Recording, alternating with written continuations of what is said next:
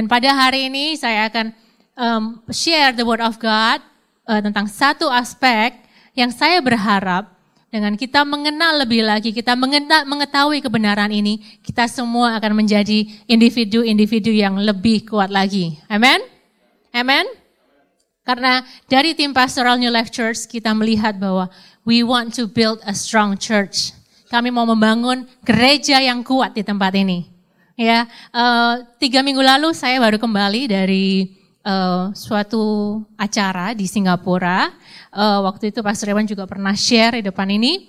Uh, kita lima hari kita berada di satu gereja yang namanya Heart of God Church. Gereja ini uh, membernya, jemaatnya kira-kira ada lima ribu orang, tapi setiap uh, kebaktian itu sekitar empat ribu empat ribu orang, ya. Dan uh, 80% dari jemaat Heart of God Church adalah anak-anak muda. Dan mudanya itu benar-benar muda saudara ya. Saya tahu kita semua di tempat ini muda ya. Siapa pun di bawah umur 100 tahun itu muda. Biasa kalau Pastor Irfan bilang begitu. Tetapi kalau di Heart of God Church 80% dari jemaat mereka berumur 12 sampai 18 tahun. Wow, it's a wow. Ya. Dan salah satu visi dari uh, pastor, the lead pastor of Heart of God Church yang disiarkan kepada kita ialah Mari kita sebagai gereja Tuhan, let's build a strong church. It's easy, sangat mudah untuk kita membangun gereja yang besar. It's easy for us to build a big church, but it's not easy for us to build a strong church. Dan itu adalah satu satu kerinduan dari pastor-pastor kita semua dari pastoral team di New Life Church that we want to build a strong church. Katakan sama-sama satu dua tiga, strong church. Boleh katakan sekali lagi teman kanan kirinya bilang strong church. Oke, okay? so from now on kita akan membangun gereja yang kuat, a strong church. Hari ini saya akan share uh, satu aspek yang saya percaya bahwa dengan kita mengenal kebenaran ini, kita akan menjadi individu-individu yang lebih kuat lagi. Amin. Dan kita akan menjadi gereja-gereja yang kuat. Amin. Pernikahan-pernikahan saudara akan menjadi lebih kuat lagi. Amin. Bagaimana cara Anda melihat pasangan Anda akan akan diubahkan dan kita semua akan menjadi individu yang lebih kuat lagi, lebih kuat di marketplace, lebih kuat di dalam kita menjalani panggilan kita sehari-hari. Are you ready church?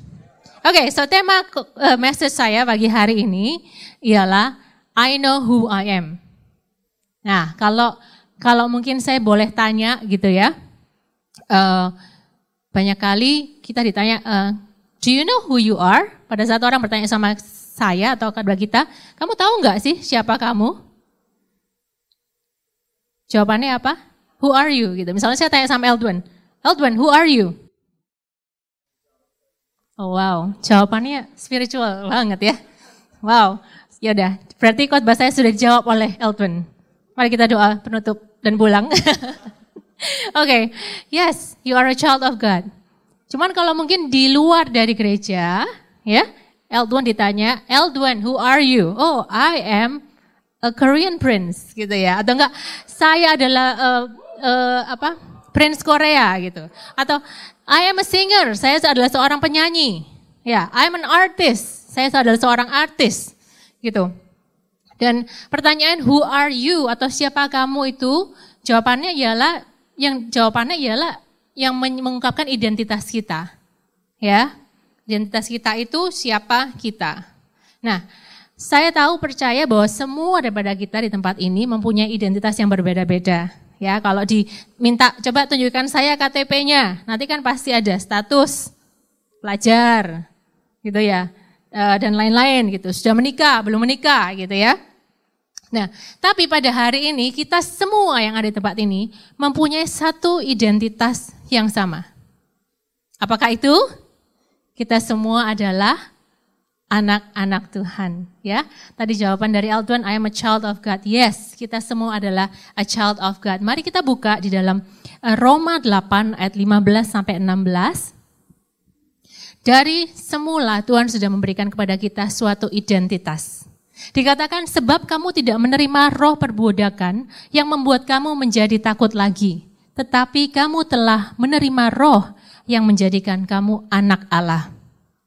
Pagi hari ini doa saya biarlah tidak ada satu orang pun yang keluar dari New Life Hall ini merasa ketakutan lagi, karena ketakutan adalah roh perbudakan. Kita nggak mau jadi budaknya ketakutan. Amin. Tetapi kita akan keluar, kita akan mengetahui bahwa masing-masing kita adalah anak-anak Allah. Kamu telah menerima roh yang menjadikan kamu anak Allah, dan oleh roh itu kita berseru, Ya Aba, Ya Bapa. Roh itu bersaksi bersama-sama dengan roh kita bahwa kita adalah anak-anak Allah. Amin. Pagi hari ini percaya bahwa Anda masing-masing adalah anak-anak Allah. Amin. Jadi kita nggak boleh keluar dari tempat ini bertanya-tanya lagi ya. Tuhan aku anakmu bukan? Tuhan aku anakmu bukan? Nanti mungkin ada sesuatu terjadi dalam kehidupan kita, kita bertanya, Tuhan aku beneran anakmu enggak? Percayalah pagi hari ini Roma 8 ayat 15 sampai 16, pegang ayat ini setiap hari, setiap saat dan yakinkan diri kita masing-masing bahwa kita adalah anak-anak Allah. Amen? Amen church? Saya punya tiga orang anak dan uh, sudah besar-besar, yang kecil ada di sini.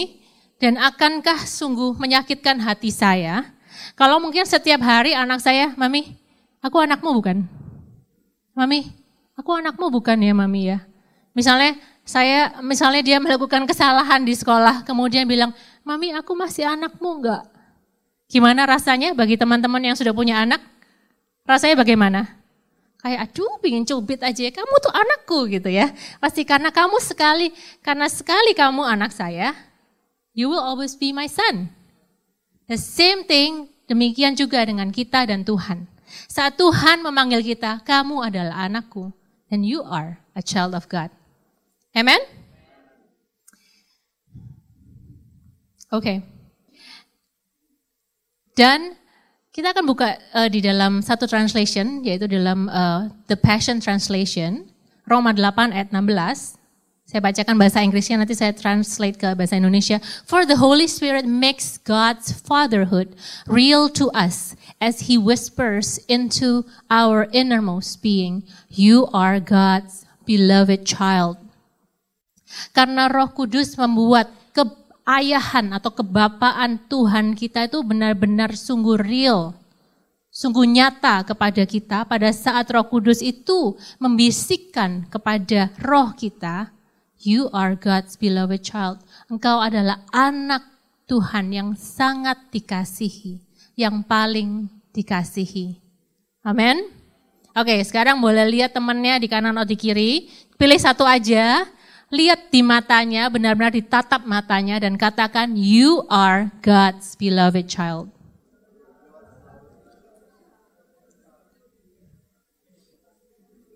Bagaimana rasanya setelah mendengar itu? Awesome. Amin.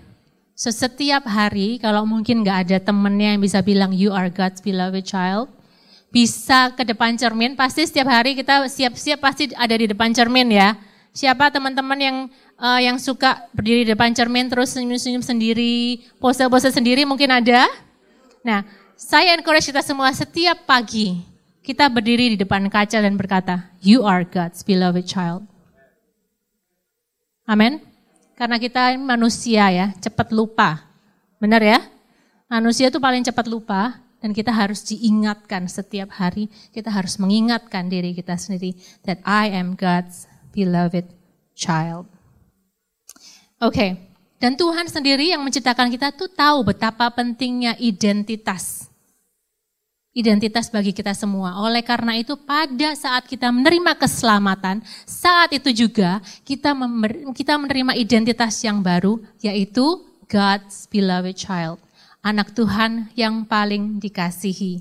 Di dalam uh, ilmu psikologi dinyatakan bahwa uh, identitas memberikan arti kesatuan dan tujuan di dalam hidup.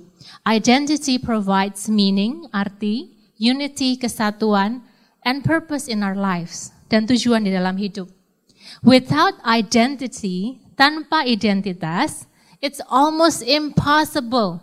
Sungguh tidak mungkin to find meaning and purpose untuk menemukan arti dan tujuan and then live that purpose dan kemudian menghidupi tujuan tersebut. Jadi Tuhan kita itu adalah Tuhan yang maha tahu, yang lebih pintar dari ilmu psikologi. Dan Tuhan kita, Bapak kita di surga, tahu betapa pentingnya suatu identitas. Oleh karena itu, the first thing that he did, hal pertama yang dia lakukan kepada kita ialah memberikan identitas yang baru. Amin. Kita bukan lagi anak yang yatim piatu, tapi kita adalah anak Tuhan yang diambil masuk ke dalam keluarganya. Tuhan Yesus sendiri. Amin. Siapa yang percaya berikan kemuliaan kepada Tuhan kita. Bahkan Bapak kita yang di surga tahu betapa pentingnya untuk dia memberikan suatu identitas, suatu penerimaan kepada anaknya sendiri, yaitu Yesus Kristus yang juga Tuhan. Di dalam Matius 3 ayat 17 dikatakan, Kemudian terdengar suara Allah mengatakan, inilah anakku yang kukasihi, ia menyenangkan hati hatiku.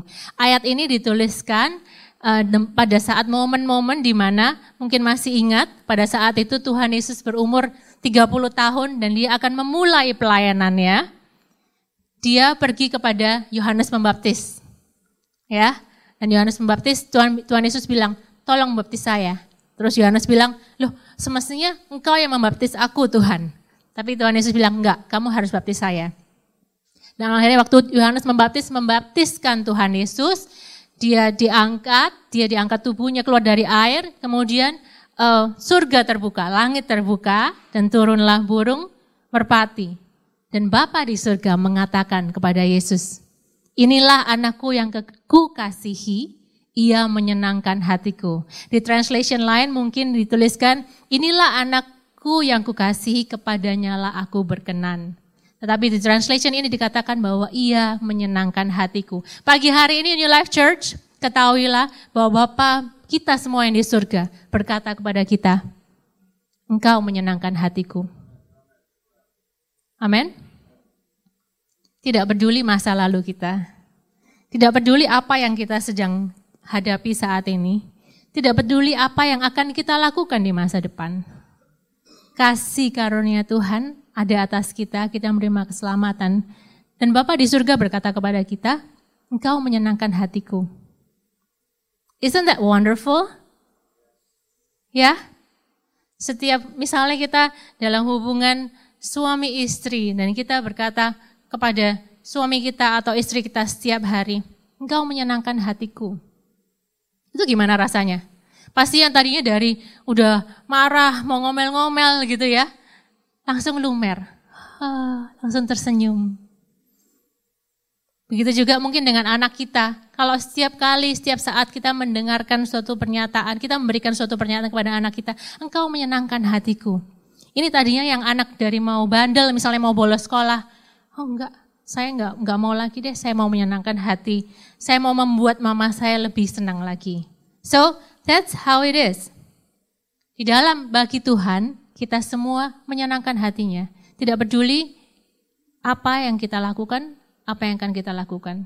Karena Bapak di surga memberikan pernyataan ini kepada Tuhan Yesus bahkan sebelum Tuhan Yesus melakukan mujizat apa pun. Sebelum Tuhan merubah lima roti dan dua ikan untuk memberi makan, sebelum Tuhan menyembuhkan siapa pun, Bapa di surga sudah menyatakan penerimaan ini kepada Yesus sendiri. Nah, namun yang terjadi di dalam kehidupan kita sehari-hari, mungkin bahkan kita bisa melihat akhir-akhir ini lebih banyak, bahkan di dalam gereja sendiri, banyak daripada kita dan banyak daripada generasi saat ini mengalami krisis identitas. Ada yang tahu mungkin krisis identitas itu seperti apa kira-kira? Krisis identitas itu bisa terlihat kalau misalnya yang di sosial media mungkin teman-temannya yang ada atau kita sendiri yang sering galau-galau gitu. I don't know who I am. Saya nggak tahu saya ini uh, siapa. I don't know what's my what's the purpose in my life. What's God's purpose in my life dan lain sebagainya. Banyak daripada kita Ya, kita pernah cerita atau nggak pernah cerita, kita pernah ungkapkan ini kepada orang atau nggak pernah nggak pernah ungkapkan kepada orang, kita pasti akan melalui masa-masa yang dinamakan masa krisis identitas. Nah, kenapa kita harus tahu kenapa kita bisa mengalami krisis identitas? Kita harus tahu bahwa satu oknum di balik itu semua adalah musuh kita. Si iblis. Ya? The enemy cannot take your identity away. Musuh kita tidak bisa mengambil identitas kita. Amin? Percaya? Karena bagi Tuhan sekali kita anaknya, kita akan tetap anaknya. Musuh tidak bisa mengambil identitas kita. Tetapi apa yang musuh bisa lakukan ialah musuh akan selalu berusaha untuk membuat kita tidak percaya akan identitas yang sudah diberikan kepada Tuhan, oleh Tuhan. Kayak tadi seperti contohnya itu, setiap hari kita dibikin galau. Setiap hari kita dibikin bertanya-tanya, sungguhan ya saya ini anaknya Tuhan. Beneran tak saya ini anaknya Tuhan? Tuhan sungguhan tak aku anakmu? Itu yang musuh bisa lakukan kepada kita. Dan bahayanya dari krisis identitas ini sendiri, krisis identitas dapat membawa kita kepada kebingungan, keputusasaan, ketakutan, dan depresi.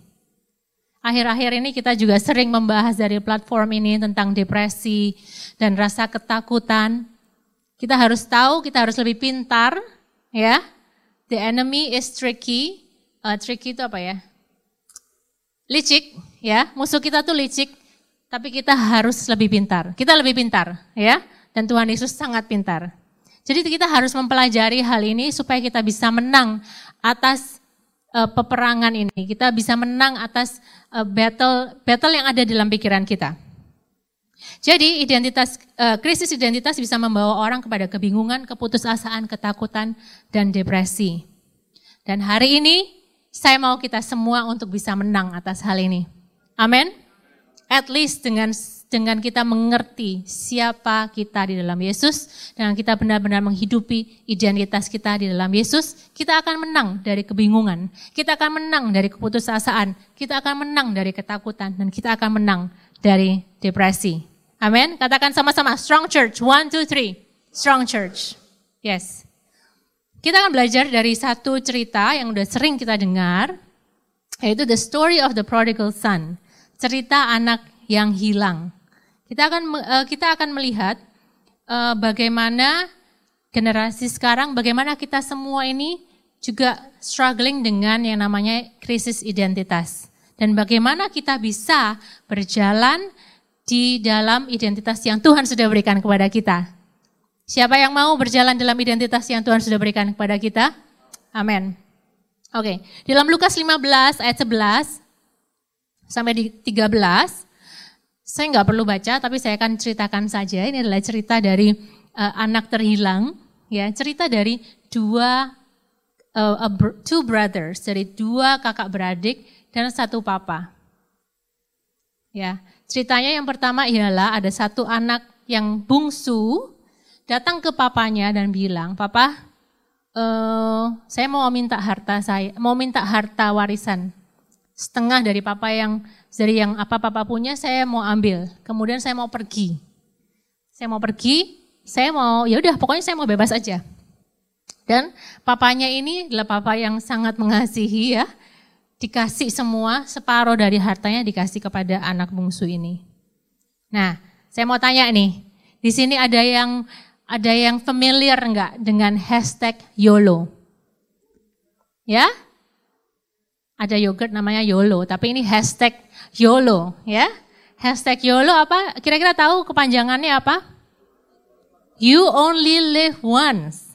Kemarin malam Diki sempat posting di Instagram, terus langsung saya repost. Karena Diki tulis uh, YOLO itu nggak benar gitu ya. Karena you live every day and you only die once. Jadi yang benar itu kita nggak hanya hidup sekali, tapi kita hidup setiap hari dan kita mati sekali. Oke, okay? so that's a selipan aja. So YOLO. Jadi mungkin anak bungsu ini adalah inventor hashtag YOLO. Ya dia yang menginvent hashtag YOLO. Karena mungkin pada saat itu dia merasa, aku cuma hidup sekali. Ngapain aku harus tunggu papaku enggak ada, kemudian aku bisa menikmati kebebasan dan kehidupan ini. Ya, uh, beberapa hari yang lalu anak saya Carson yang ada di depan ini tanya sama saya, gitu siang-siang hari dia tanya sama saya, Mami, uh, kapan sih musim yang terbaik, musim hidup yang terbaik itu? When is the best season of life? Saya lumayan kaget gitu ya, karena waktu umur 11 tahun kayaknya saya nggak pernah tanya sama papa mama saya pertanyaan sedalam itu. Dan dia tanya, Mami kapan sih musim kehidupan yang terbaik itu? Wah, jadi saya mesti mikir. Saya mesti mikir, saya mesti pastikan jawaban saya ini benar dan tepat. Gitu ya. Dan pertanyaan itu membuat saya berpikir, iya ya, waktu dulu saya masih kecil, itu saya berpikir nggak ya, kapan sih musim terbaik kehidupan saya? Mungkin musim yang paling saya tunggu-tunggu, saat-saat yang paling saya tunggu-tunggu. Dan kemudian saya berpikir lagi dan saya mendapatkan jawaban Dulu waktu saya masih SMP, SMA, bagi saya, saya sangat menunggu-nunggu musim kehidupan yang namanya saya ada di bangku kuliah. Kenapa? Alasannya, karena waktu saya di bangku kuliah, saya bisa lebih bebas.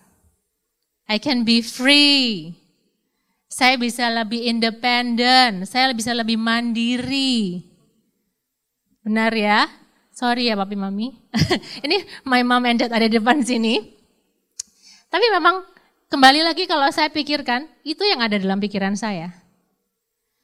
Nah begitu juga di dalam kehidupan kita masing-masing. Banyak kali dalam kehidupan kita, kita ini menunggu saat-saatnya. Kapan ya aku bisa bebas? Kapan ya aku bisa mandiri? Gitu ya, mungkin dulu uh, yang belum merit gitu. Mungkin merasa, wah nanti kalau udah merit, enak pokoknya. Bisa bebas, bisa semua, bisa melakukan apa pun juga.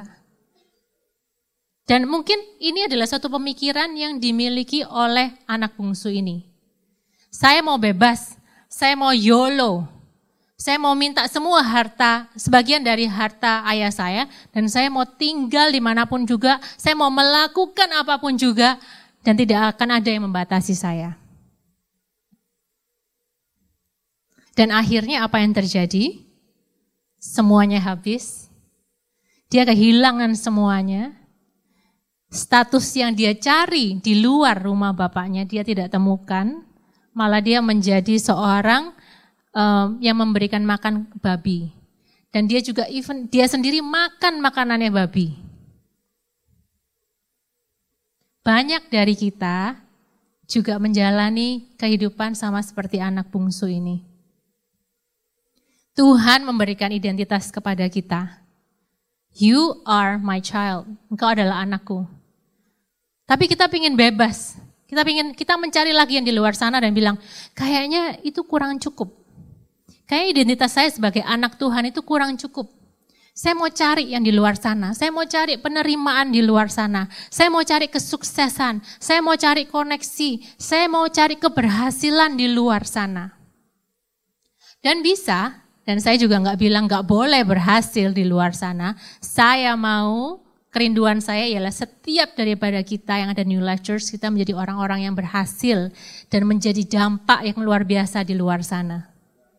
Tapi kita harus tahu bahwa penerimaan identitas kita itu ada di dalam rumah Bapa kita. Identitas kita ada di dalam Bapa kita. So, how to walk in God-given identity. Bagaimana caranya kita bisa berjalan di dalam identitas yang Tuhan sudah berikan? Yang pertama ialah stop searching, start receiving.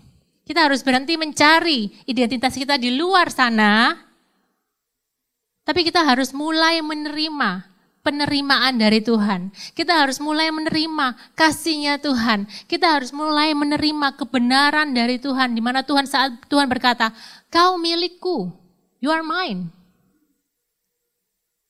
Itu kita harus terima dan harus jadikan patokan kebenaran dalam kehidupan kita.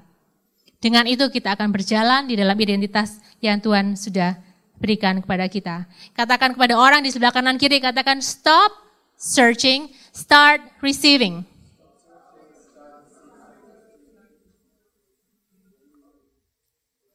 Oke, okay, kemudian kita akan belajar lagi krisis identitas yang kita bisa temui di anak sulung. Ya, kebanyakan kalau kita dengerin uh, cerita tentang anak yang hilang ini banyaknya fokus di anak bungsu.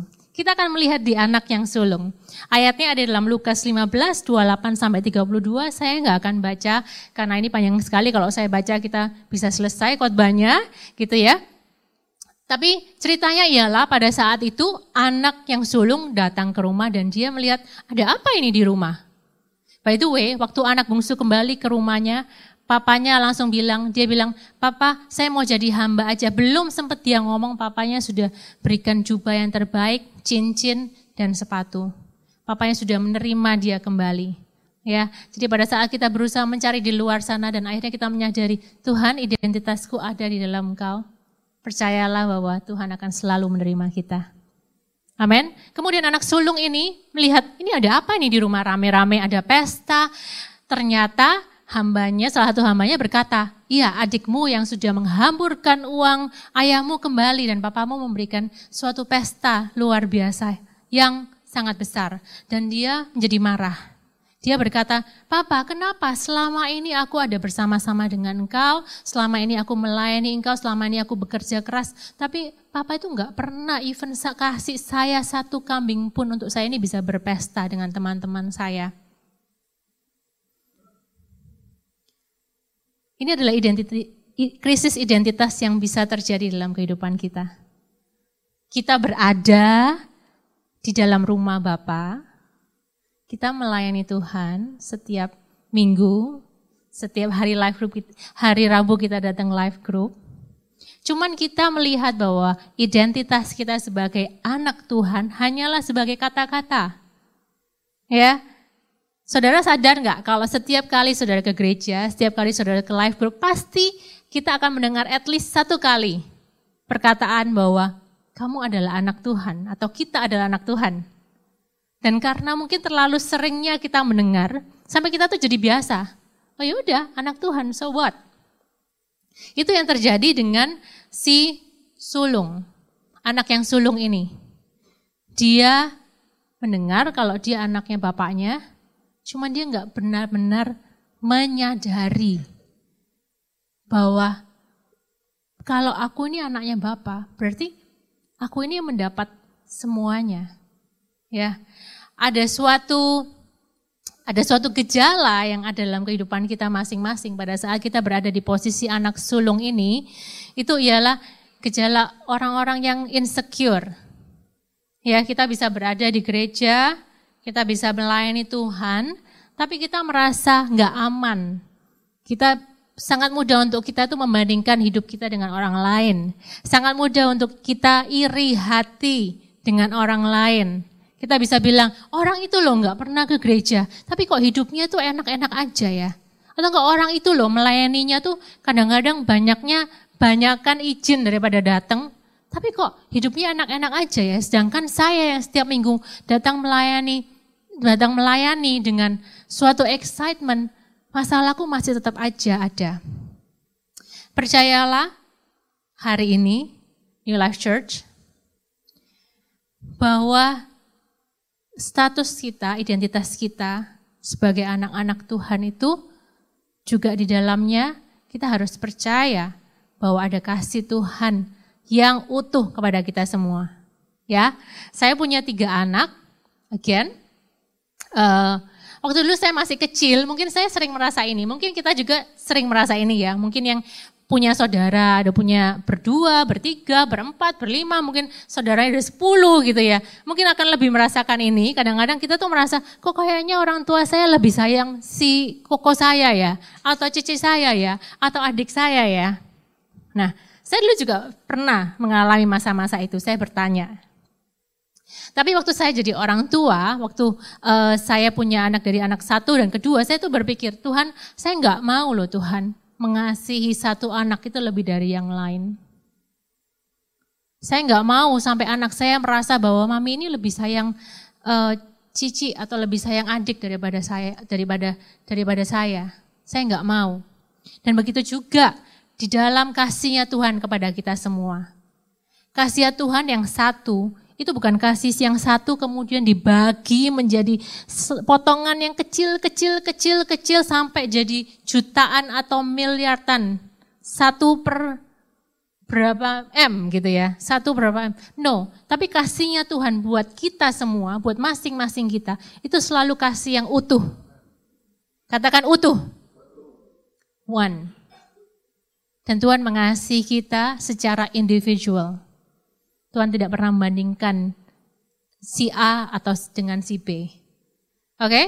Jadi bagaimana caranya kita bisa berjalan dalam identitas yang Tuhan berikan kepada kita? Yang kedua ialah stop doubting, start believing. Berhenti meragukan, mulai percaya. Berhenti meragukan betapa Tuhan itu mengasihi kita. Berhenti meragukan apakah Tuhan mengasihi saya lebih dari si A. Atau berhenti meragukan apakah Tuhan mengasihi si A lebih dari saya berhenti meragukan, tetapi mulailah percaya bahwa kasihnya Tuhan kepada kita, penerimaan Tuhan kepada kita adalah utuh. Katakan sama-sama, utuh. Oke, kemudian yang poin ketiga, bagaimana kita bisa berjalan di dalam identitas yang Tuhan berikan. We have to live in the awareness that our Heavenly Father is always present. Kita harus hidup menyadari bahwa Bapa kita, Bapa Surgawi, selalu ada bersama-sama dengan kita. Di dalam, di dalam ayat yang ke-31 dikatakan, lalu ayahnya, lalu kata ayahnya kepadanya, anakku, engkau selalu bersama-sama dengan aku, dan segala kepunyaanku adalah kepunyaanmu. Bagaimana kita bisa berjalan di dalam identitas yang Tuhan berikan kepada kita? Kita harus menyadari setiap saat, setiap waktu bahwa Tuhan itu selalu bersama dengan kita. Hadirat Tuhan ada bersama dengan kita. Siapa yang percaya hadirat Tuhan ada di tempat ini pagi hari ini? Dan hadirat Tuhan itu juga ada bersama-sama dengan kita. Saat kita keluar dari tempat ini, di mana pun kita berada, percayalah bahwa hadirat Tuhan ada bersama-sama dengan kita. Tandanya Bapak kita itu selalu bersama-sama dengan kita. Artinya segala kepunyaan Bapak kita adalah kepunyaan kita. Amin. Ambillah keputusan, mari kita ambil keputusan untuk setiap hari kita berjalan dalam hadirat Tuhan. Karena untuk kita menyadari dan kita mengerti identitas kita itu, saat hari ini kita akan percaya, kita akan keluar dari tempat ini percaya bahwa kita adalah anak-anak Tuhan. Namun akan dibutuhkan suatu proses yang gradual. Proses yang berlangsur-langsur, yang setiap hari bertambah, untuk kita semakin mengerti hati Bapak kita. Untuk kita semakin mengerti artinya jadi anak Tuhan itu seperti apa. Itu tidak bisa hanya sekali saja. Tetapi kita harus mengerti dan kita harus mau mengerti setiap hari. Oleh karena itu kita harus hidup di dalam hadirat Tuhan. Amin. Banyak yang tanya sama saya, Cevel, kalau hidup dalam hadirat Tuhan itu seperti apa contohnya? Bagaimana cara praktikalnya? Apakah saya harus berdoa 18 jam dalam satu hari? Apakah saya harus baca firman 18 jam dalam satu hari? Basically untuk kita hidup dalam hadirat Tuhan, untuk kita being aware, untuk kita menyadari bahwa hadirat Tuhan itu bersama-sama dengan kita, yang kita harus lakukan ialah kita bangun satu hubungan, relationship with God. Ya, tahun 2020 akan dimulai another Abba, Abba yang baru lagi. Ya, mungkin banyak yang nyesel sampai bulan November ini.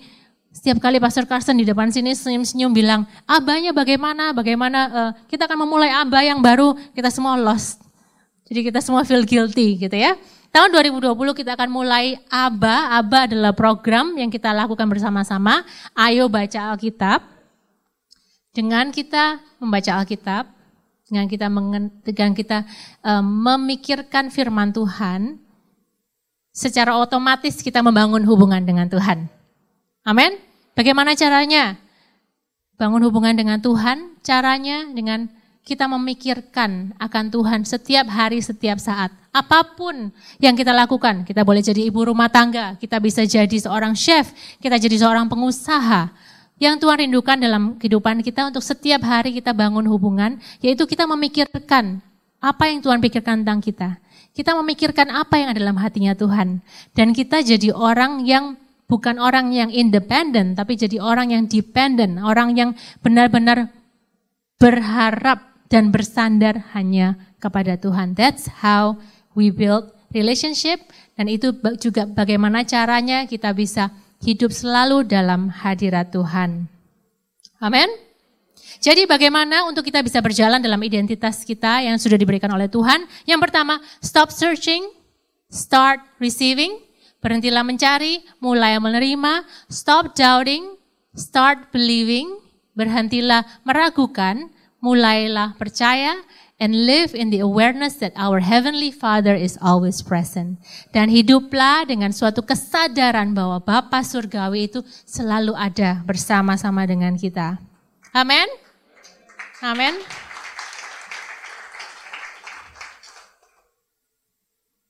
So, a strong church.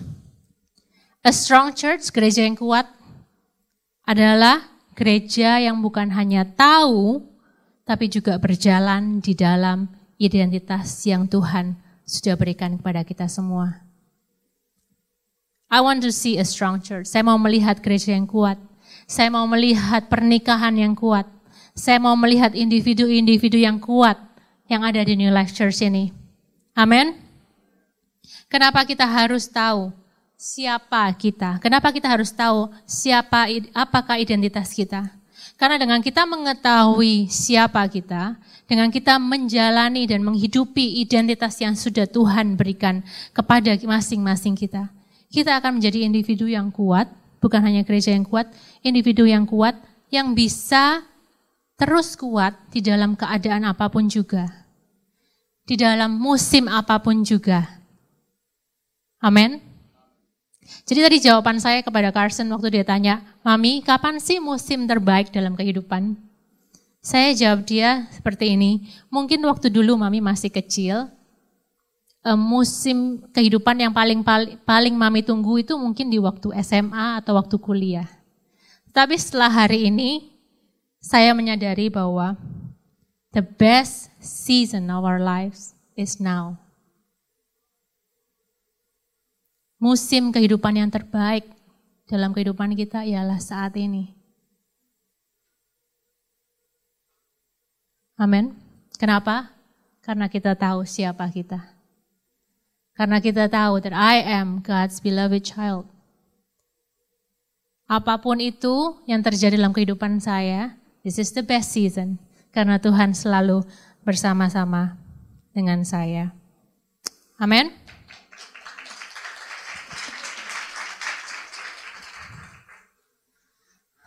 Ada satu gambar yang saya mau share dengan kita semua. Nah, gambar ini kemarin saya lihat di Instagram tuh saya langsung minta Jennifer untuk pasang. So this is how we're gonna be. Ini adalah gambaran kita semua bagaimana kita akan berdiri dengan kuat. Saat kita tahu siapa kita, identitas kita sebagai anaknya, dan saat kita tahu siapa yang ada bersama dengan kita. Amin. Saya tutup dengan satu testimoni. Tahun 2019 adalah tahun yang saya tunggu-tunggu ya. Saya tunggu-tunggu dari tahun 2018 actually karena 2019 ini uh, tahun yang besar buat saya. Saya masuk ke dekade yang baru gitu ya, kepala empat gitu dan pasti kan wow kepala empat ini gitu. Banyak orang yang nggak mau masuk ke kepala empat tapi saya pingin banget gitu. Dan saya udah tulis semua cita-cita saya seperti mau apa, impian saya tahun ini, apa saja yang saya mau lakukan tahun ini. Biasanya kan kalau awal tahun itu kita selalu tulis ya, New Year's Resolution. Dan kebetulan memang ulang tahun saya itu di awal tahun. gitu. Jadi saya pasti tuliskan. Saya pingin ini, pingin itu, pingin itu. Dan saya sangat-sangat bersemangat.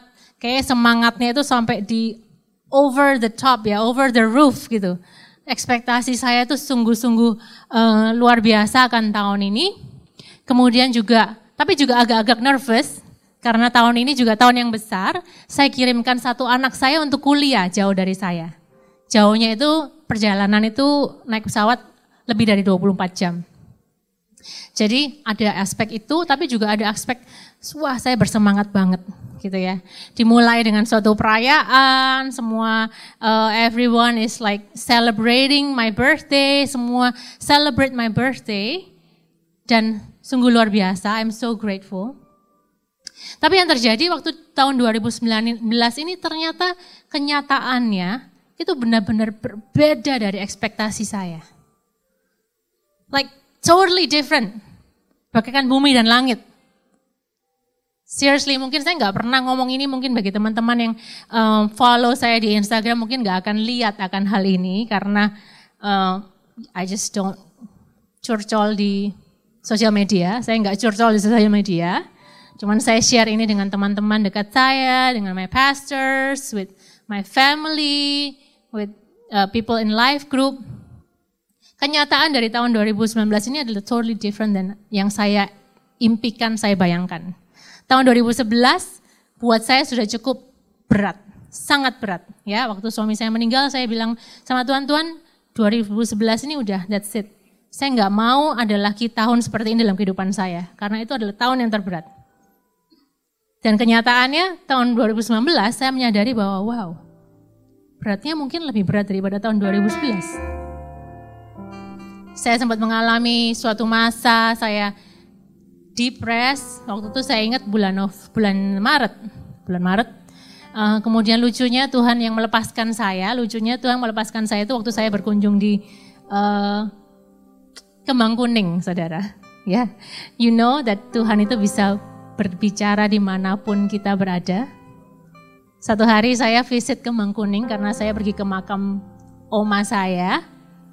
Dan tiba-tiba tadinya saya yang lesu, saya yang lemah, saya yang nggak bersemangat, saya yang takut, saya yang khawatir. Waktu saya keluar dari pemakaman itu, uh, kita hanya visit ya. Waktu saya keluar dari Kembang Kuning itu, waktu saya, saat saya melihat salah satu tombstone di Kembang Kuning, Tuhan berbicara kepada saya dan Tuhan melepaskan saya dari depresi saya. So itu adalah adalah salah satu hal yang terjadi tahun ini. Banyak lagi hal-hal yang saya nggak usah sharekan di atas platform ini. But it was so hard. 2019 was so hard. 2019 sangat berat. Tapi saudara, saya bisa berada di tempat ini pagi hari ini bukan dengan kekuatan saya. Bukan juga dengan kesombongan saya. Tapi pagi hari ini saya bisa berdiri di tempat ini dan saya masih bisa tersenyum karena saya tahu siapa saya. I know who I am. I am a child of God. Saya adalah anak yang dikasih oleh Tuhan. So encouragement kita, saya buat kita semua pagi hari ini. Mari kita terus mengerti hatinya Bapak kita. Mari, mari kita terus bangun hubungan. Mari kita terus berdiam dan mengetahui bahwa Tuhan itu selalu bersama dengan kita sehingga kita akan terus kuat. Badai apa pun juga yang akan datang dalam kehidupan kita Tuhan gak pernah menjanjikan hidup yang gampang dan enak-enak saja. Ya, Tuhan berkata bahwa in this world you will have troubles. Dalam dunia ini akan begitu akan ada begitu banyak kesakitan dan ketidakenakan, tapi Tuhan berkata bahwa have courage, take courage, beranilah. I have overcome the world. Aku sudah mengalahkan dunia ini. But you have to know bahwa identitas kita di dalam Yesus, di dalam Tuhan, itu yang akan membuat kita kuat. Amin. Are you ready New Life Church untuk masuk ke tahun 2020? Berikan kemuliaan kepada Tuhan kita.